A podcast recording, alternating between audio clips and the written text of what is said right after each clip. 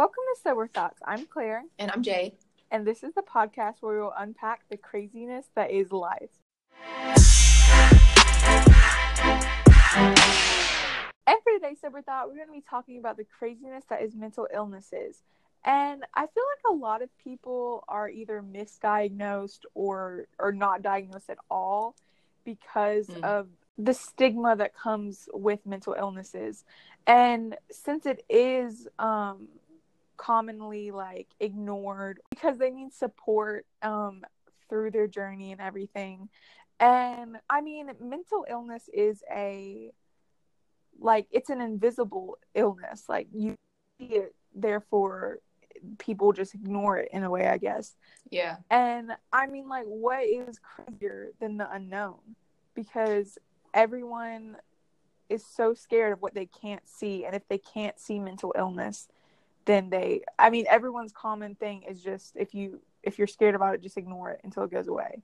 That's true. But- Because personally, I have like the biggest fear. Well, first off, I'm scared of the dark because you, you can't to, it's see. fine. It's You fine. can't see. and also, I'm scared like of not knowing. Like I hate being left out the loop. I hate like just even like not knowing the answer to something in class. Like it really just Mhm. kills me a little bit inside. hmm So just not knowing is is very like it just Well, I'm- pulls at me. I mean, scared of the being scared of the dark and thing because you're scared of what you can't see, Exactly. which I mean, it coincides, I guess. All right. To get into mental illnesses, I think we need to define what a mental illness is. So, it's basically a disorder that can cause psychological and behavioral disturbances with varying severities. All right. Well, over 50 million Americans have a mental illness.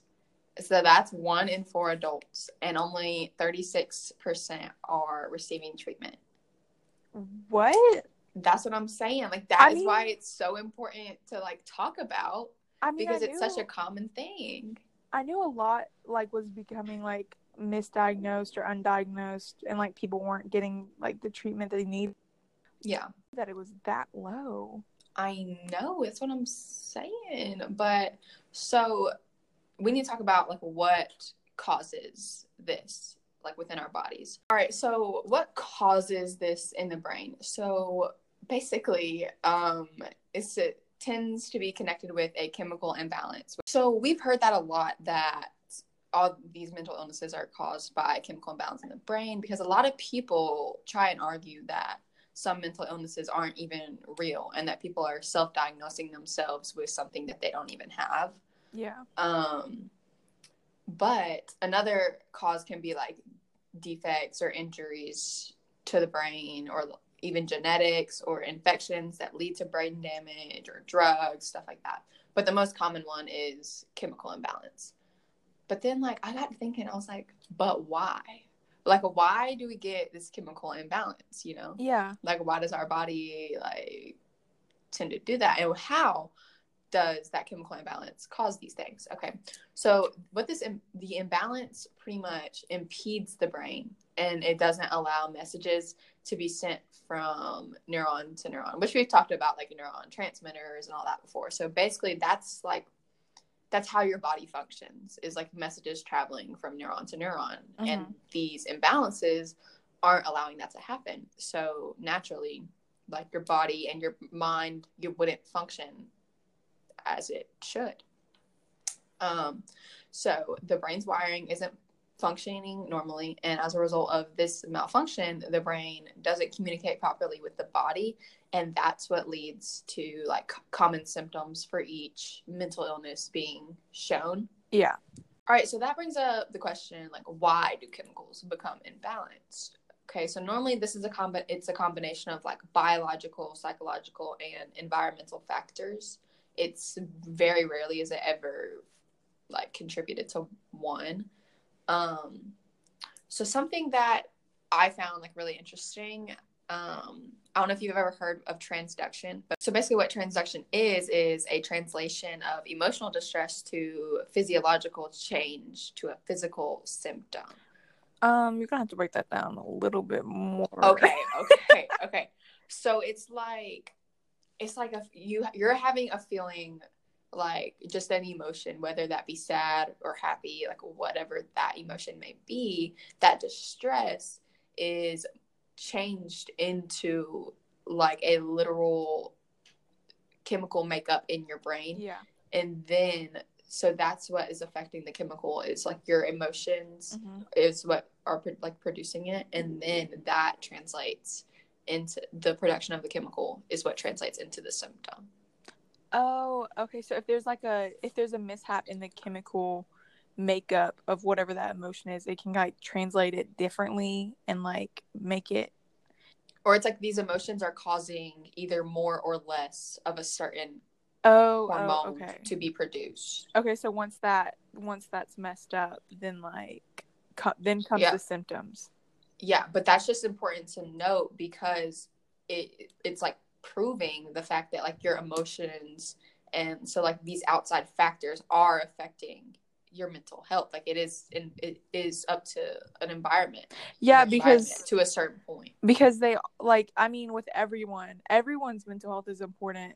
Like even if you don't have a diagnosis or anything like that, you Right. like they say like don't be stressed don't put yourself in an environment where something can like trigger either sad anger happy whatever Right. it is because I, I mean it makes sense because it could trigger those chemical imbalances Yeah, and I'm so glad you brought up stress, Claire, because that is the obviously like like you said, they always tell you like like reduce your stress, whatever. Like That's- we always hear it's impossible to to try to like reduce your stress. Yeah. So like stress is like the most common like cause, which it is. So what stress does to you is it raises your level of hormones and it boosts your nervous system's Mhm. activity.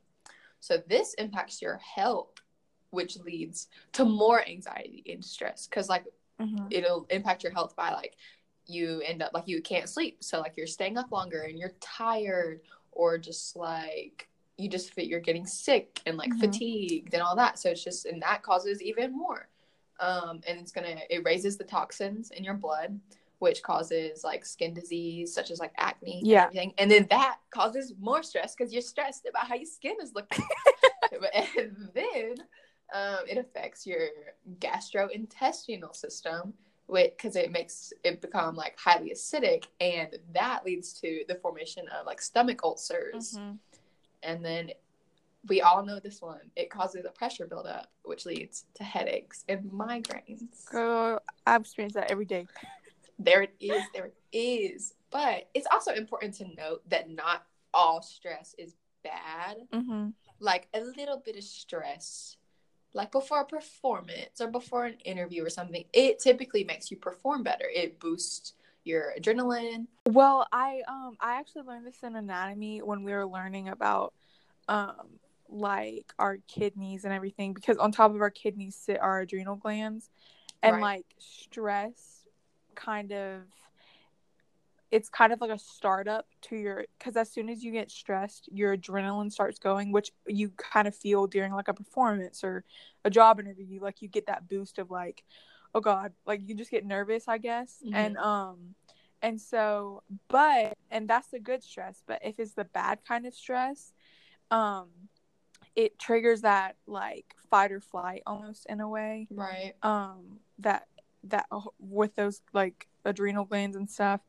And if that keeps getting triggered it can like eat away at your digestive system and at your like every your your adrenal glands control every like they go everywhere because it's a part of your nervous system. Mm-hmm. So it eats away at literally every single system in your body because your adrenaline goes everywhere so if you do have too much of that stress it builds up over time and it just it, i mean it destroys your body in a way i guess.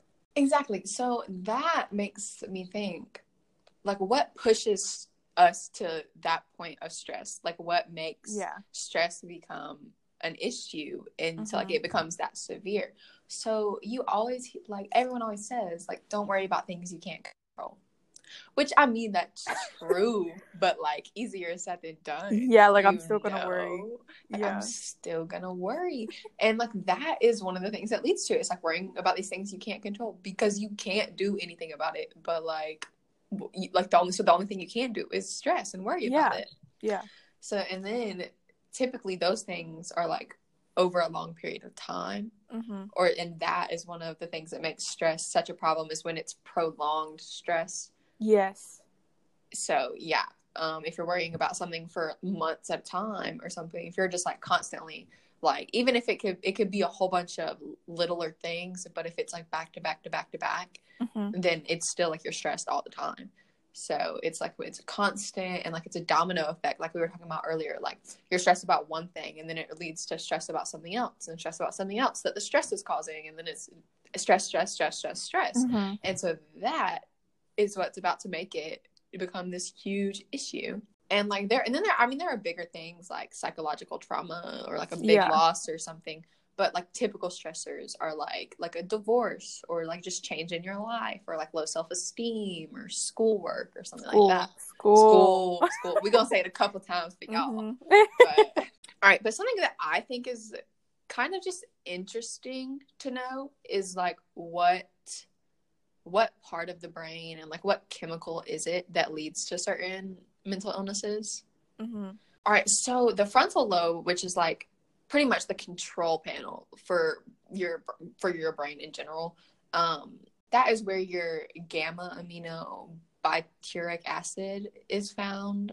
And Mhm. like I don't know if you've heard of that, but like I've heard it before, but like I, I'm not even gonna flex. Like in know what- passing, in passing. yeah, not even gonna flex. Like I know what that means. But so that is where that is found. And if you have too little of this chemical, that is it that leads to anxiety.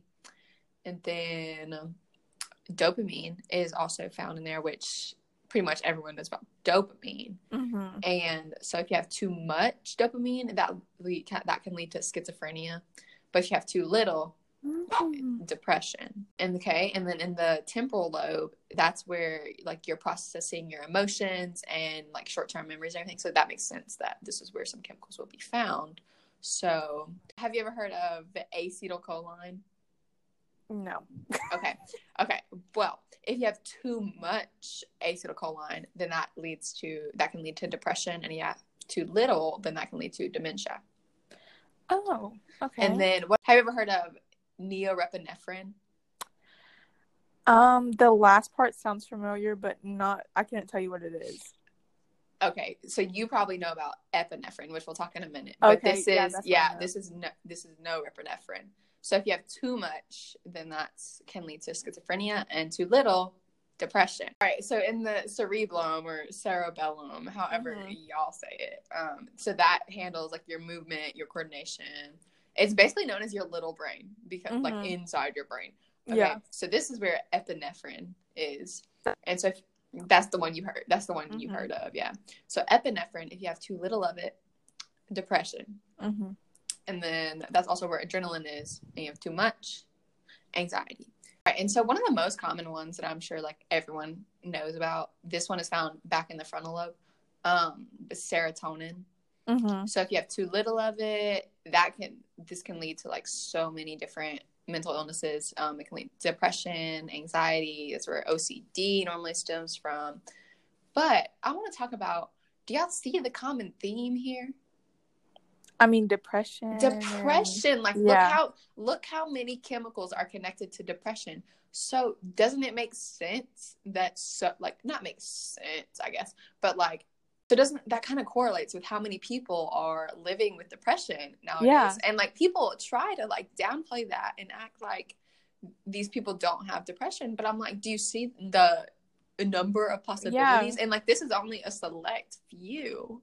It's either it's either like you have like one thing or depression, one thing or depression. Like it just everyone is an or depression. Yeah. So And- I mean, Like just stop trying to put these people in these boxes because they're not gonna fit. yes, exactly. And speaking on the whole, like don't put people in boxes they can't fit in. I feel like that directly correlates with like how they used to even treat mental illnesses because they were trying Mm. to they were trying to treat these um people with like things they didn't even know like what the cause was or anything. Right. So in ancient times, of course, everything derived back to spiritualism. Like everything came from something to do with spirits and stuff. So um they believed that bad spirits and demons were the cause of unusual behavior. So any like stemming anywhere from like headaches to seizures, they kind of blame this on bad spirits. Mm. And they actually their their treatment in ancient times, which I could not even fathom, was um trepanation, which is where they would drill a hole into the skull. Um, because they felt like whatever bad spirit or whatever was in your head was trapped, and if they made a hole, Oh, they- they're trying to let it out. you could get it out. Um, so and at first they were like they found this out because they found all these like skulls and they all had holes in them. Hmm and they were like did they get killed by like blunt force trauma? Like what was the cause of this? But it was probably like a, like a perfect like surround, Yes, like that's- round. that's why they didn't they were like i don't know what this is. And so Yeah. like through like journals and like history and stuff they found out that it was trepanation. Um and then moving on to like the greek period this greek physician um hippocrates introduced um that there were four hum- humors uh needed to balance like your body and your mental and everything um For humors. yeah Okay. it's like it was just it was a way to label what was happening with people so they made four like instances or four things to represent Always like trying to make some labels, bro. always. so there was blood bile phlegm and black bile so blood represented air and bile represented fire and phlegm represented water and black bile represented earth I'm sorry. those is this are- Avatar? Is this really I know. Avatar? I know they all correspond to like Earth, like the. I mean, I four humors maybe are like the four. Elements. Elements, yeah. I mean, maybe, but like, why they just? I feel like they kind of playing this like a game, And that like, it's just rude. yeah, and if the um, if like one of the humors were off balance, it kind of represented your mental health being off balance. Um, Oh, well, how did they measure this? well, they didn't like measure it per se. They just, it was kind of, it was honestly like the humors were kind of in, um, like a excuse, I guess you could say. Mm. because if someone was acting out or if they were like doing something that was like unusual they would be like oh their blood humor is off balance or their bile humor is off balance Okay. and and so I mean, like- it was kind of onto something. I they were they were they were getting there but they weren't there yet They weren't. but um to treat this they would do bloodletting which is like to balance the blood humor Mhm. and it was um like if it if you were if you were ex- like showing unusual behaviors they would drain you of like blood like some blood not all of it so but- would it be like a, like a transfusion nowadays? no they didn't like drain you fully of your blood they just drained some out to like because they felt like you had too much that's why you were like acting Mm. that way so they would drain you of some blood or Oh, so they didn't think it was like in your blood. no no no they Okay. just thought you had too much or too little Okay, um which kind of corresponds with the whole like chemical imbalance that's what I'm thing. saying. Low key, they had a little bit of it going Mhm. on. And um for like the whole like bile and everything all that to kind of balance that out they would do like purging or dieting Mm. um to like fix that so if they felt like you had too much they would like purge or i mean diet i guess and um but you know the saying take one step forward take two steps back Oh, yeah. then then we came to the 18th century of mental asylums Oh. which everyone knows that mental asylums they didn't help they helped at first but then people wanted they helped they helped when they had the good intention but then some corrupt doctors They- got in there yeah, they just didn't execute it well at Yes. all. And then my girl Dorothea Dix was trying to help, and it just didn't work out it just didn't. hmm And so in the 18th century, they created mental asylums, and um, they created these because they wanted to help, like they wanted to help people, and but this is where it takes a bad turn because Mm. immediately a social stigma was placed like the if if the family was embarrassed for some reason and like they they passed them on to the asylum because they didn't know how to handle and unfortunately these people the people who suffered with mental illnesses were either homeless committed to asylum or they were pr- placed in prison um and this is the most disturbing fact I've ever heard. Oh gosh. But people used to pay 10 shillings to go see mental asylums. Like it was like a zoo or something. oh my gosh. Like that would be a family outing for the weekend or something. That I like I when I heard that I was like, "Oh, absolutely not." yeah, literally. What in the world? And to make mental asylums even worse, we moved to the 19th century. And that's when electroconvulsions therapy started. Yeah. And it was like, it was this Italian psychiatrist, Dr. Cerletti and Dr. Bini.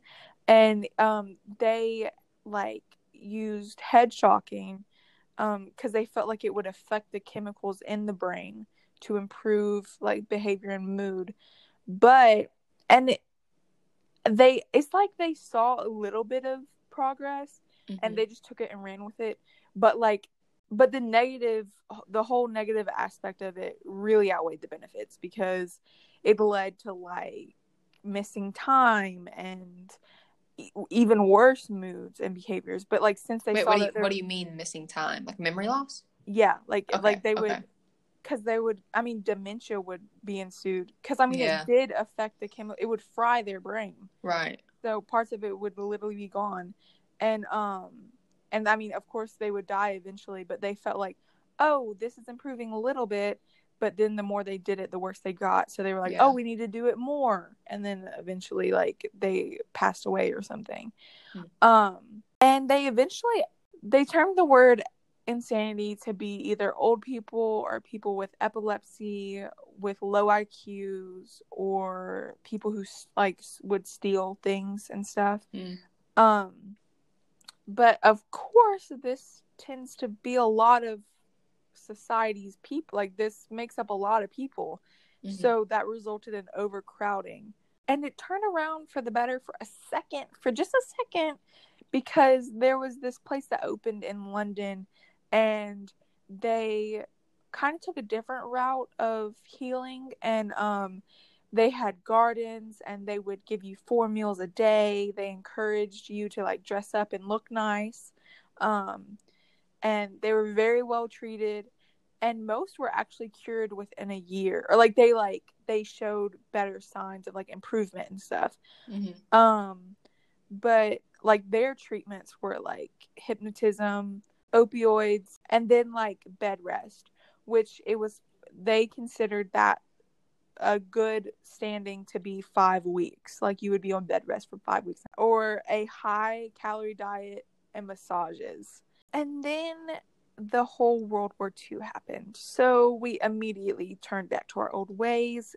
This this whole like great treatment idea that was institutioned in London, it kind of just got overshadowed by World War II and like how many people needed help because of obviously PTSD and everything and Mhm. like so many people needed treatment. So this led to mass deinstitutionalization. Um and actually Francis Galton like headed this and it was from like 1955 to 1954 but essentially like 487,000 people were deinstitutionalized and Oh, that wow. is a lot of people that needed treatment to be just turned away. Um Yeah. Almost half a million. I exactly those way too many people like that were just put out for no reason.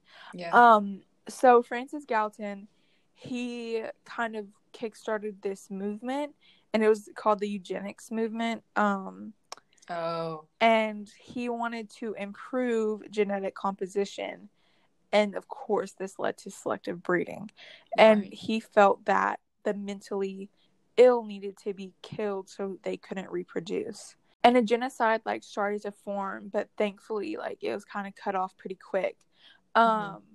And i feel like everyone pretty much knows like what a lobotomy is like Yes. everyone it's like where they cut a part of your brain out and they used to perform this because they felt like cutting that part of your brain out would somehow heal you because they were cutting out the bad part of your brain Right. but you never you don't know where like where it's inflicted at or even if Yeah. it's inflicted they thought that it was like one specific point they could cut out but it's not and that and that would that would eliminate everything. yeah but, but, Obviously, as we've talked about, it's in different parts of your brain, and it's not a really just a part of your brain; it's a chemical in your Yeah. brain. So yeah and i guess that they thought that this was working because they gave the doctor that like made it and created it um they gave him a nobel prize oh, but like the effects of all this was like like the people who would have like it would be done to them it Mhm. was like slow thinking like they had no emotion no energy this next one just gave me the heebie jeebies because i could not even like Mm. picture like oh it just oh but this um doctor dr freeman he kind of tweaked the lobotomy process i guess you could say Okay. um and he did the ice pick lobotomy because he felt like it was fast, faster and more efficient. And he would go under the eyes into the Mhm. brain and scramble the neuroconnections. oh wow, Scramble. Um, scramble.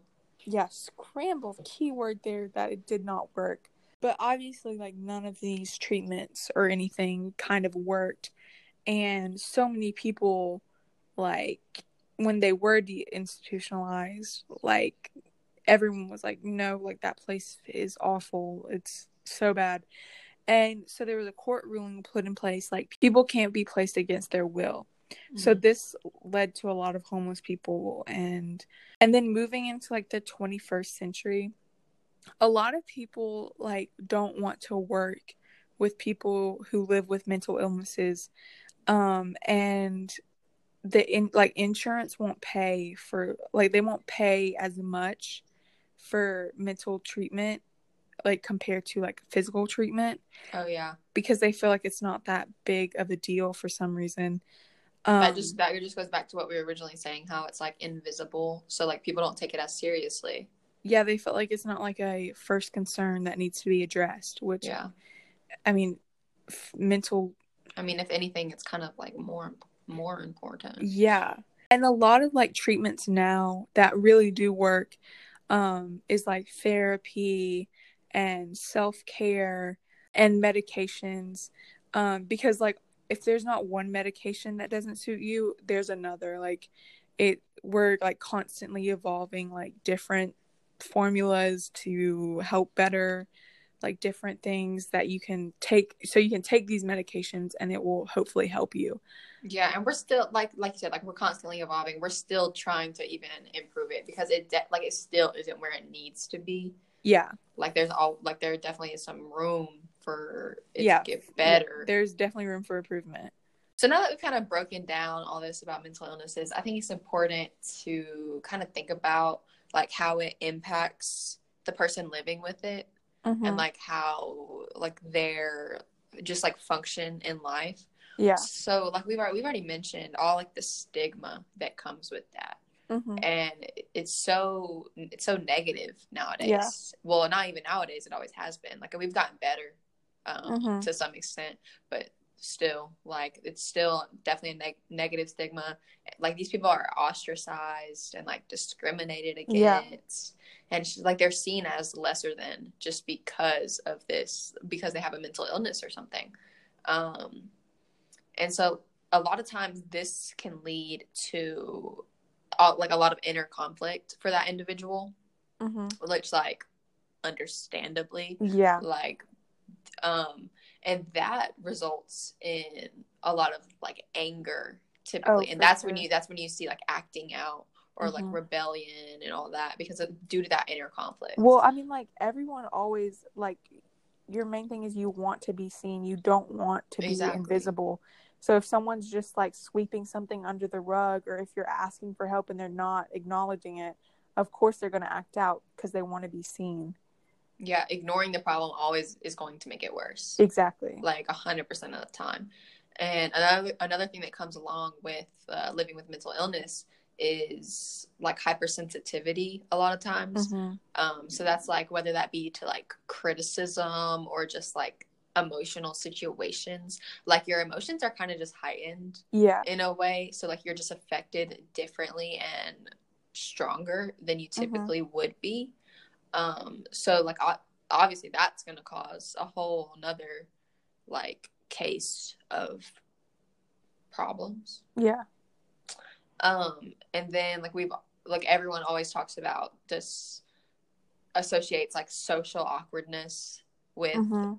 a mental illness um which to some which just i mean to some degree that's true like but it's because of all the like this the stigma that we place on them and like how we discriminate against them and like that hypersensitivity like they don't want to put themselves in a situation in which they're going to feel invisible like we've said Yeah. or they're or they're going to feel discriminated against or feel lesser than Mhm. and a lot of times that's how society makes them feel because of the stigma we place on them And I mean, a lot of society, they deal with some form of mental illness. And, like, I mean, half of mental illnesses begin before the age of 14. Mm. So, like, they develop in your, like, growing years of, like, 13 and up and, like, your teenage years. So, what's most important when your brain is developing and it's like finishing its development, that's when most mental illnesses are like found. And since like most of these people make up society, there's a lot of people that kind of try and hide it. So, like you said, they won't get put in this stigma or anything. right And so a lot of people just walk around um like dealing with this by themselves, which isn't okay. And um some people that like we might think of or like that we might know is like Robin Williams, which everyone knows he was like the happiest guy. Or like or, or was seen as yeah, happy, seen like a happy man. guy. Um, he was in all our favorite childhood movies. Um, he was he was loved by so many people, Yeah, but unfortunately, he was secretly living with a mental illness um, by himself, and so he had to deal with all of this by himself, which like unfortunately led to his suicide. Um, but a lot of people didn't see the sad like part of his life. They only saw the happy right. like outgoing guy, which wasn't the case. Yeah, it's like it. Many people like they just want to hide it and everything. So it's like you never really know like what someone is going through and like what they're dealing with. And like Mhm. when it all comes down to it, it's like what they deal with when they're alone. Yes, exactly. And like that's like and that's what that's what's truly going on with them because anybody can put on whatever face they want to. yeah, And the they, and they will.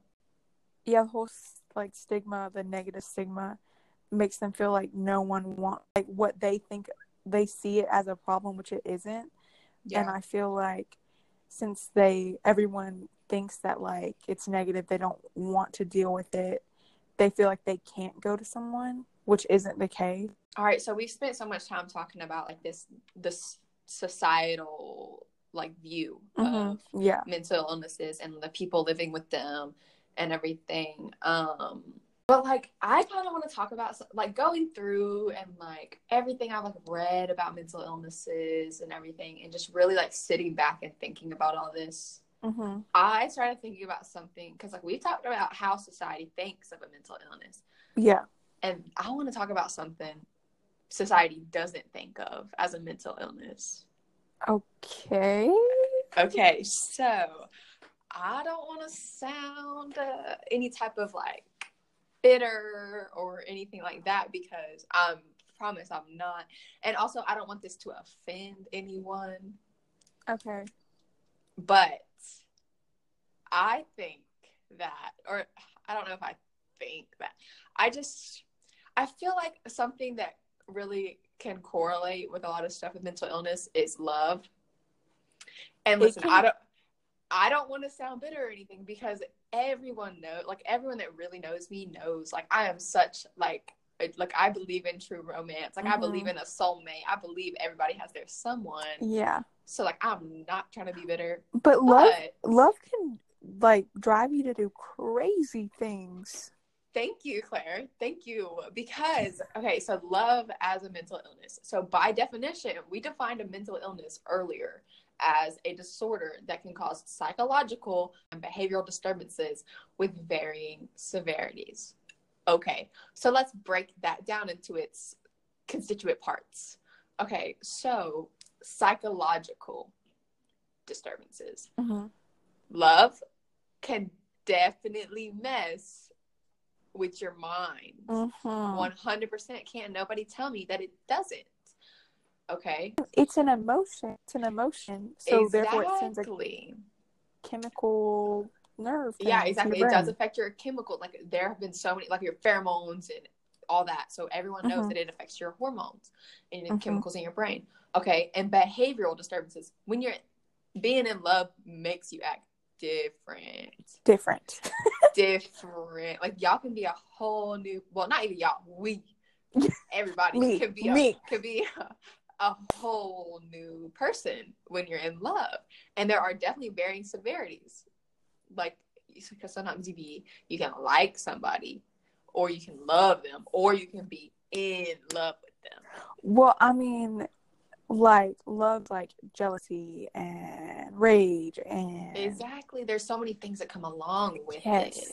Yes. Okay, so by defi- like by we just put it we just put it in the place of the definition and Mm-hmm. it's fitting pretty well. That's what I hear. All right, and fitting. then that's what I'm saying. Like Cinderella could never, but and so let let's just go through a couple of phrases that people commonly say. People they're lovesick, Mhm. love is blind, Mhm. and what declares love makes you do crazy things. Crazy things. Love struck. Like there are just all these phrases. I got bit by the love bug. Get bit by the love bug. Like there are just so many things, and I'm like, we're literally just we're we're talking about it as if it's a mental illness without even realizing it. Yeah. And so, like we like we just mentioned, like some of the chemicals and everything. So, like dopamine, which we talked about a little bit earlier, um, dopamine is goes along with like your pleasure and your motivation. So, like Mhm. obviously that correlate with love a little bit. Um, and when you're in love, your dopamine level is increased. Oh. okay. Which, if you remember earlier, I said if you have too much dopamine, leads to schizophrenia. Which, so some of the side effects of schizophrenia are like hallucinations, like hearing voices and all that stuff. And I'm not saying like if you're in love, you're schizophrenic, but you are leaning, I don't want to say you're leaning more that way, but you're gaining more. So, like, it would kind of make sense Yeah. if some of those some of the attributes that go along with schizophrenia kind of came to the surface a bit Well, I mean, sometimes, I mean, I'm not saying everyone does this, but I know in some cases, like, in some, like, murder cases, when it's like a spouse or like someone someone in love with somebody like commits murder they say like they they may have like hallucinated a conversation that they thought they heard that didn't happen and like Mhm. their jealousy was automatically kicked in. Yep that brings up another phrase love them to death like of them to love them death. to death. And some like love like love makes you do crazy things. Sometimes like even it'll drive someone to the point of killing. Like they were there there's so much passion. There's so much there that they literally it changes their morals. Like they will go against their beliefs and everything. So Mhm. and obviously like we know testosterone like that's just a given is increased when you're in love. Like that's just a given and Mhm. so something else about being in love is like the obsession that comes with that like people get very Oh, obsessed very clingy there are like compulsive acts like you feel the need to act a certain way or you feel led to act a certain way and treat Mhm. them a certain way so that goes back to uh, serotonin which is like the the ocd Mhm. um, and everything. So it's like before you got into this relationship, like you said, you were like, I would never do this, I would never do that. Like I would never date a person that's like this or that, or like I would Mhm. never stick around for that or that. And then You fall you're in love. and then you're in the situation and you're in love with the person and you're doing all these things that you said you never do, and then your friends are like, Hey, you said you never do that. Like they're changing you. Like, yeah, you're, they're changing you. People stay saying that stuff to people. you know, they're like, they're, people say that all the time. They're like, yeah, like they're in, they were a new person once they got their girl or something. Mm-hmm. It's like crazy stuff. And like something I always hear, and it's like whether it be in movies or real life, it's like they're delusional. Like if someone's Yeah. in love, people be like, they're delusional. Which Mhm. like honestly, like we are. Like when you're in love, you are like you aren't living in reality. Like Mhm. you're living in your own world with your person and you're just thinking that all this stuff is one way when it really like it ain't. it don't connect with what's really going on and like Mhm. you are delusional like you're in denial and Mhm. that's just what it is so i just want to put it out there that love could be seen as a- mental illness It that can. many people are living with Mm-hmm. That's a fact.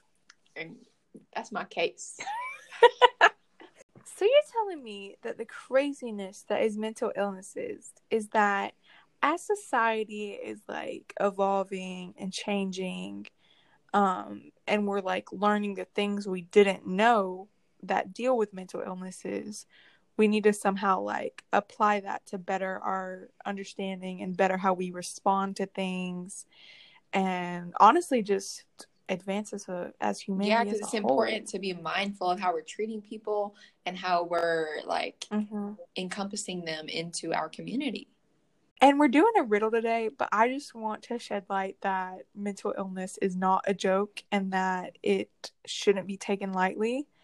And today's riddle is what game can be dangerous to your mental health?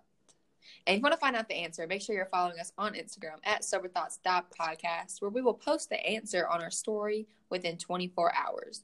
And if you're listening to this at a later date, it'll be on our highlights. And that's it for today's Sober Thought. So we will most definitely see you next time with a new Sober Thought, We gonna hit you with it. new craziness, That's right. and a new thought process. Don't you doubt it. And if you enjoyed this, make sure you subscribe so you don't miss the next one. Don't do it. You do not want to. No, ma'am. So we will see you next time, So Bros. Bye.